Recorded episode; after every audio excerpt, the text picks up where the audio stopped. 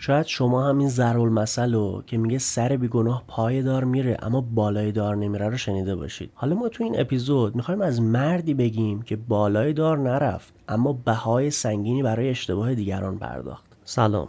من پوریا هستم و شما شنونده 15 همین اپیزود از پادکست جنایی اتاق 13 در دی ماه 1402 هستید.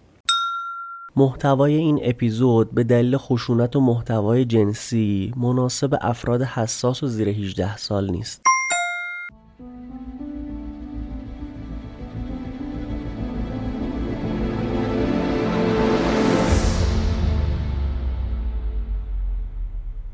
شهر بندری ساوت همتون انگلیس رو به خاطر مراکز خرید جذابش، دانشگاه های معروفش، تیم فوتبالش و به خصوص بندرش و اتفاقهایی که افتاده خیلی خوب می‌شناسن.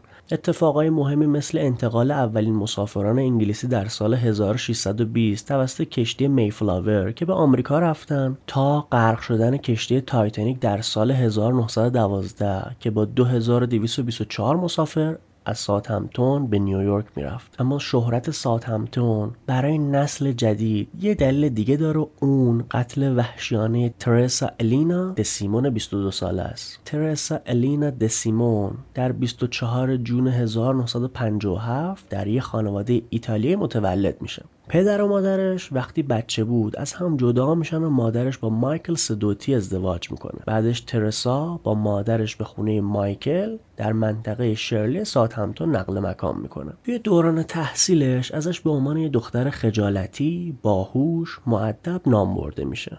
و ترسا در نهایت با یه معدل خیلی عالی فارغ و تحصیل میشه و بعد از فارغ و تحصیلی در یه شرکت مرتبط با فعالیت های نفت و گاز به عنوان کارمند استخدام میشه. سات همتون به خاطر وجود دانشگاه های مختلف و جمعیت زیاد دانشجوها بارهای زیادی داشت. معمولا اکثر شهرونده سات همتون هم آخر هفته ها سری به بارهای شهر می‌زدن و ساعتی رو اونجا میگذروندن. که خب یکی از تفریحات ترسا هم برای آخر هفته معمولا رفتن به بار بود. ترسا که خیلی علاقه به کار در بار داشت تصمیم می‌گیره که برای افزایش درآمد و اینکه بتونه از خدمات بار به صورت رایگان استفاده کنه به صورت نیمه وقت مسئول بار می‌خونه تام تکل بشه که در کنار تئاتر معروف شهر یعنی میفلاور قرار داشت. در چهار دسامبر سال 1979 ترسا شیفت شب خودش رو تمام می‌کنه و با دوستش جینی سوج میرن به سمت یک کلوپ شبانه نزدیک منطقه دانشجوی لندن رود. تا تولد یکی از دوستانشون رو جشن بگیرن. ترسا ماشین خودش رو توی پارکینگ محل کارش می‌ذاره و با ماشین جنی سوج میرن به سمت کلوب. حدودا ساعت 11 می‌رسن اونجا و یه ساعتی میمونن و می‌زنن و میرقصن و جشن می‌گیرن و بعد یه ساعت حدودا ساعت 12 و 10 دقیقه از کلوب میان بیرون. جنی سوج دوست ترسا ترسا رو می‌بره سمت پارکینگ محل کارش در می‌خونه تام تکل نیم ساعتی رو هم با هم توی ماشین گپ می‌زنن و بعدش تراسه از ماشین جنی پیاده میشه و میره به سمت ماشین خودش. تو این مدت هم جنی داشته از آینه عقب ترسا رو نگاه می‌کرده و مراقب ترسا بوده که اون سوار ماشینش بشه و بعدش با خیال راحت بره. در نهایت ترسا رو می‌بینه که سوار ماشینش میشه و جنی هم که خیالش راحت شده بود به سمت خونه خودش حرکت می‌کنه. و این آخرین باری بود که ترسا الینا دسیمون زنده دیده شد. در پنج صبح پنج دسامبر 1979 مادر ترسا میری صدوتی می‌بینه که دخترش هنوز برنگشته خونه. نگران میشه و میره شوهرش مایکل رو بیدار می‌کنه و میگه که ترسا برنگشته خونه. من خیلی نگرانم. مایکل بهش میگه که نگران نباش. مگه قرار نبود دیشب با دوستاش برن تولد؟ احتمالا مس شدن و دیگه نمی‌تونسته رانندگی کنه. برای همین همونجا مونده. میری میگه که نه اصلا هم چیزی امکان نداره. چون ترسا موقعی که می‌خواد رانندگی کنه مشروب نمی‌خوره و می‌دونه من نگران میشم و کاری نمی‌کنه که نگرانمون کنه.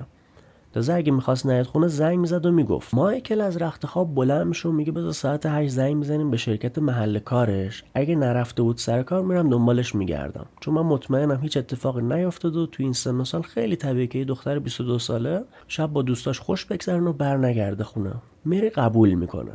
ساعت حدودای 8 و 20 دقیقه زنگ می‌زنن به شرکت محل کار ترسا و می‌فهمن ترسا سر کار نرفته. از اونجایی که ترسا خیلی منظم و دقیق و وقت شناس بود اینجا هر دوتاشون خیلی نگران میشن. مایکل لباساشو میپوشه و به همراه همسرش مری میرن به سمت محل کار ترسا یعنی می‌خونه تام تکل. می‌بینن که ماشین ترسا توی پارکینگ پارک شد و میگن خب پس ترسا هنوز توی بار و دیگه دنبال ترسا داخل بار نمیرن. و دوتاشون خیالشون راحت میشه و برمیگردن خونه. اما ساعت ده صبح آنتونی پیکوک صاحب بار تامتکل میاد سمت پارکینگ که یه بار رو تحویل بگیره. می‌بینه که ماشین ترسا در ورودی انبار رو گرفته.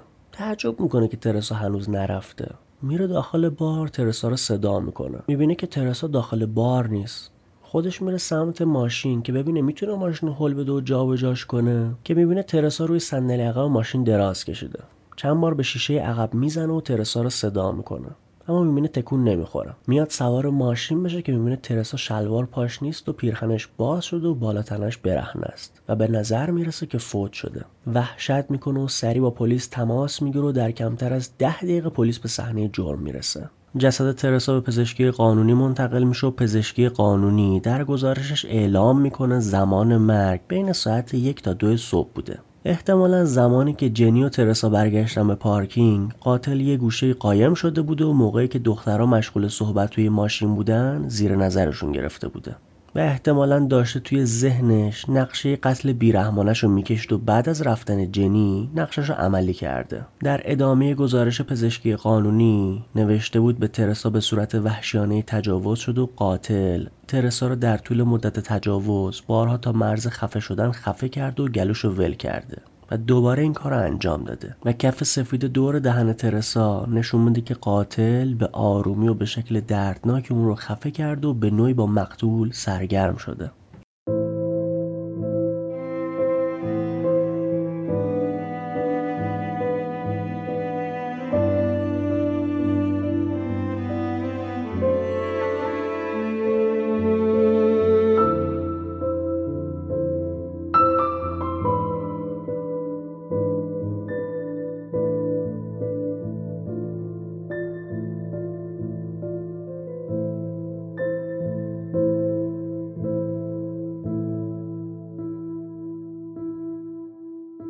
پلیس متوجه میشه که ترسا در زمان مرگ صلیب طلایی به همراه داشته که بعد از به قتل رسیدنش اون صلیب گم شده. پس احتمال میدن که قاتل صلیب رو به عنوان یادگاری برداشته باشه و روزنامه هم اسم قاتل رو قاتل صلیب نامگذاری می‌کنن. که اون صلیب در نهایت هیچ وقت پیدا نمیشه. پلیس با اینکه اسپرم و گروه خونی قاتل رو داشت اما نمی‌تونه مطابقتی پیدا کنه. و مردم ساعت همتون از اینکه می‌خونه تامتکل با ایستگاه پلیس فقط 100 متر فاصله داشت و از بار می‌شد ایستگاه پلیس رو دید و تو این فاصله یه همچین قتلی رخ داده خیلی عصبانی بودن. مدام جلوی ایستگاه پلیس تجمع اعتراضی می‌کردن پلیس رو بیکفایت می‌دونستن و خواستار دستگیری سریع قاتل بودن دو روز بعد از قتل یه مردی به نام شان هاچسون به جرم سرقت یه ماشین دستگیر میشه و پلیس متوجه میشه. هاچسون دقیقا شب قتل ترسا از دورهام به ساعت همتون رسیده و تبدیل میشه به مزنون پرونده. اما بعد از اینکه آزمایش دی ای و گروه خونی ازش می‌گیرن متوجه میشن که هاچسون نمی‌تونه قاتل باشه. چون گروه خونیش او هستش در حالی که گروه خونی قاتل آ هستش. پلیس چند تا نامه هم دریافت می‌کنه که نویسنده نوشته بوده که هویت قاتل رو می‌دونه اما مشخص نمیشه اون نامه از طرف کی بوده و بررسی هم نمیشه. دو تا تماس هم دریافت می‌کنن که یه نفر میگه قاتل ترسا هستش اما پلیس اون رو هم پیگیری نمی‌کنه و میگه این تماس سرکاری هستن و پیگیریشون فقط وقت تلف کردنه. یه سالی میگذره و پلیس تو این یک سال از سی هزار نفر بازجویی کرده بود و 2500 مزنون احتمالی داشت. که 500 نفر که در شب قتون محده بودن بیشتر مورد بررسی قرار می‌گیرن. اما در نهایت به نتیجه خاصی نمی‌رسن. تا اینکه در 16 می 1980 هاچسون به جرم سرقت یه خودرو دستگیر میشه و به سه سال زندان محکوم میشه.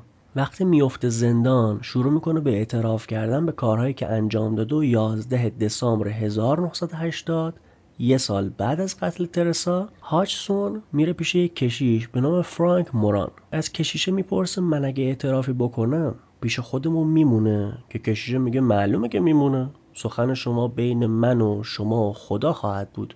هاچسون هم که خیالش راحت میشه اعتراف می‌کنه و میگه من شبا کابوس می‌بینم. هر شب چهره اون زنی که پارسال توی پارک تام تکل کشتم و می‌بینم. خیلی عذاب وجدان دارم و مطمئنم همه این مشکلاتم به خاطر کشتن اون زن در پارکینگ تام تکله. جزئیات قتل ها رو هم به کشیش میگه که کاملا با قتل ترسا همخونی داشته. کشیشم که خیلی رازدار بوده هنوز حرف هاچسون تموم نشده اعتراف هاچسون رو به پلیس میگه. البته هاچسون به دو قتل دیگه هم اعتراف می‌کنه که پلیس متوجه میشه ادعاش دروغ و همچین قتلی رخ نداده. پلیس از هاچسون بازجویی می‌کنه که هاچسون توی بازجویی به کشتن ترسا اعتراف می‌کنه و در نهایت دادگاه هاچسون در سال 1982 برگزار میشه تا حکم هاچسون رو اعلام کنه. دادستان پرونده به هیئت منصفه میگه که این مرد طبق اعترافات خودش تحت تأثیر مشروبات الکلی بود و قصد داشته ماشین مقتول رو بدزده. اما وقتی وارد ماشین میشه در صندلی عقب خودرو خوابش می‌بره و وقتی مقتول وارد خودروی خودش میشه و کیفش رو می‌ذاره عقب این مرد بیدار میشه و شروع می‌کنه به خفه کردن مقتول و اون رو به سمت عقب ماشین میاره و پیرهن و لباس زیر مقتول رو در میاره. بعد از اون هم جوراب شلواری و لباس زیر مقتول رو در میاره و این کار رو با چنان وحشیگری انجام میده که پای مقتول موقع در آوردن جوراب شلواریش در میره و بعد هم بهش تجاوز می‌کنه اون رو خفه می‌کنه و می‌کشه. وکیل متهم رابین گریکیوسی هم نمی‌تونه دفاع خاصی بکنه که هیئت منصفه رو تحت تأثیر قرار بده و در نهایت هیئت منصفه به شور میرن و بعد از بررسی شان هاچسون به حبس ابد محکوم میشه. قاضی جاستین شلدون هم به هاچسون میگه من با رأی هیئت منصفه موافق هستم و به هیچ وجه شک ندارم شما این جنایت وحشتناک رو انجام دادید و مقصر مرگ اون دختر معصوم هستید. بعد از دریافت حکم هاچسون درخواست تجدید نظر میده اما درخواستش رد میشه. در سال 1998 یک بار دیگه درخواست تجدید نظر میده چون آزمایشات پزشکی نشون می‌داده که هاچسون یه بیمار روانیه که علاقه به دروغ گفتن داره. بیماریش هم اینه که ناخواسته خودش رو در موقعیت های مختلف می‌ذاره و راجع به موضوعات مختلف دروغ میگه و جزئیات مختلفی رو می‌سازه. اما مجددا درخواستش رد میشه چرا که تمام مشاهدات و مدارک پرونده گم شده بود و امکان بررسی مجدد پرونده نبوده. هاچسون حالا که چند سالی توی زندان بود و عقلش آماده بود سر جاش همش می‌گفته من بیگناه هم و دروغ گفتم که من ترسا رو کشتم و خواستم خودی نشون بدم و منو آزاد کنید. معمولا بعد از 14 سال که از دوران محکومیت یه فردی میگذره یه شورا تشکیل میدن که اگه مجرم پشیمون و به راه راست هدایت شده بهش آزادی مشروط بدن. اما یکی از دلایلی که ممکنه درخواستش رد بشه همین اصرار به بیگناهی هستش که نشون میده از کاری که کرده پشیمون نیست. در سال 2008 یعنی 26 سال بعد از زندانی شدن شان هاچسون با دو وکیل دادگستری به نام جولیان یانگ و رانگ چاد تماس می‌گیره. ازشون می‌خواد که درخواست تجدید نظر برای صادر کنن. رانگ چاد میره دنبال سوابق پرونده شان هایتسون و هر بار بهش میگن که توی سال 1998 پرونده از بین رفتن چیزی نیست. اما راک چاد اونقدر پیگیر میشه تا نزدیک به یک سال بعد در آرشیو پلیس دی ای که مرتبط با قاتل بوده رو پیدا می‌کنه و میده به آزمایشگاه تا با اسپرم شان هایتسون مطابقت بدن که مشخص میشه اینا با هم مطابقت نداره و شان قاتل نیست و تنها جرمش سرقت بوده. رانگ چاد و جولیان یانگ پیگیر میشن و درخواست می‌کنن که دوباره دادگاه بررسی این پرونده تشکیل بشه. و بالاخره در فوریه سال 2009 بعد از 27 سال زندانی شدن شان هاجسون از زندان آزاد میشه و به خاطر 27 سال بیگناه زندانی شدن مبلغ 250 هزار پوند قرامت دریافت می‌کنه. اما شان قدر نعمت آزادی رو نمی‌دونه و دوباره یک سال بعد به جرم تجاوز جنسی و اتهام تجاوز دادگاهی میشه دادگاه حکم میده که به دلیل بیماری روانی شان هاچسون به زندان نره اما تحت مراقبت باشه. شان هاچسون در نهایت در سال 2012 به خاطر مصرف بیش از حد سیگار میمیره. اما یه سوال مهم. پس قاتل ترسا الینا دسیمون کی بود؟ یک ماه بعد از آزادی شان هایسون در فوریه 2009 پلیس یه عملیات خیلی گسترده به نام عملیات کوه یخ رو شروع می‌کنه. اون دی ای قاتل رو که یادتون هست پلیس پیداش کرد و گذاشته بودش توی کمد بایگانی. حالا بعد سی سال اومدن توی سیستم بررسیش کردن و همین بررسی هم 6 ماه طول می‌کشه. تا اینکه در نهایت می‌بینن که دی ای قاتل با شخصی به نام دیوید لیس مطابقت داره. وقتی میرن سراغ این شخص متوجه میشن دیوید لیس سال 1988 فوت شده. اما برای اینکه نشون بدن چقدر سیستم غذایی دقیق و بدون اشتباهی دارن دستور نبش قبر دیوید لیس رو می‌گیرن و بعد از آزمایشات مختلف مشخص میشه قاتل ترسا الینا دسیمون همین دیوید لیس بود و از نظر علمی امکان خطا یک در یک میلیارد هستش. این اپیزود همینجا به پایان می‌رسه و از صمیم قلب امیدواریم شما مردم خوب کشورمون همیشه در سلامتی و به دور از هر نوع جرم جنایتی زندگی کنید.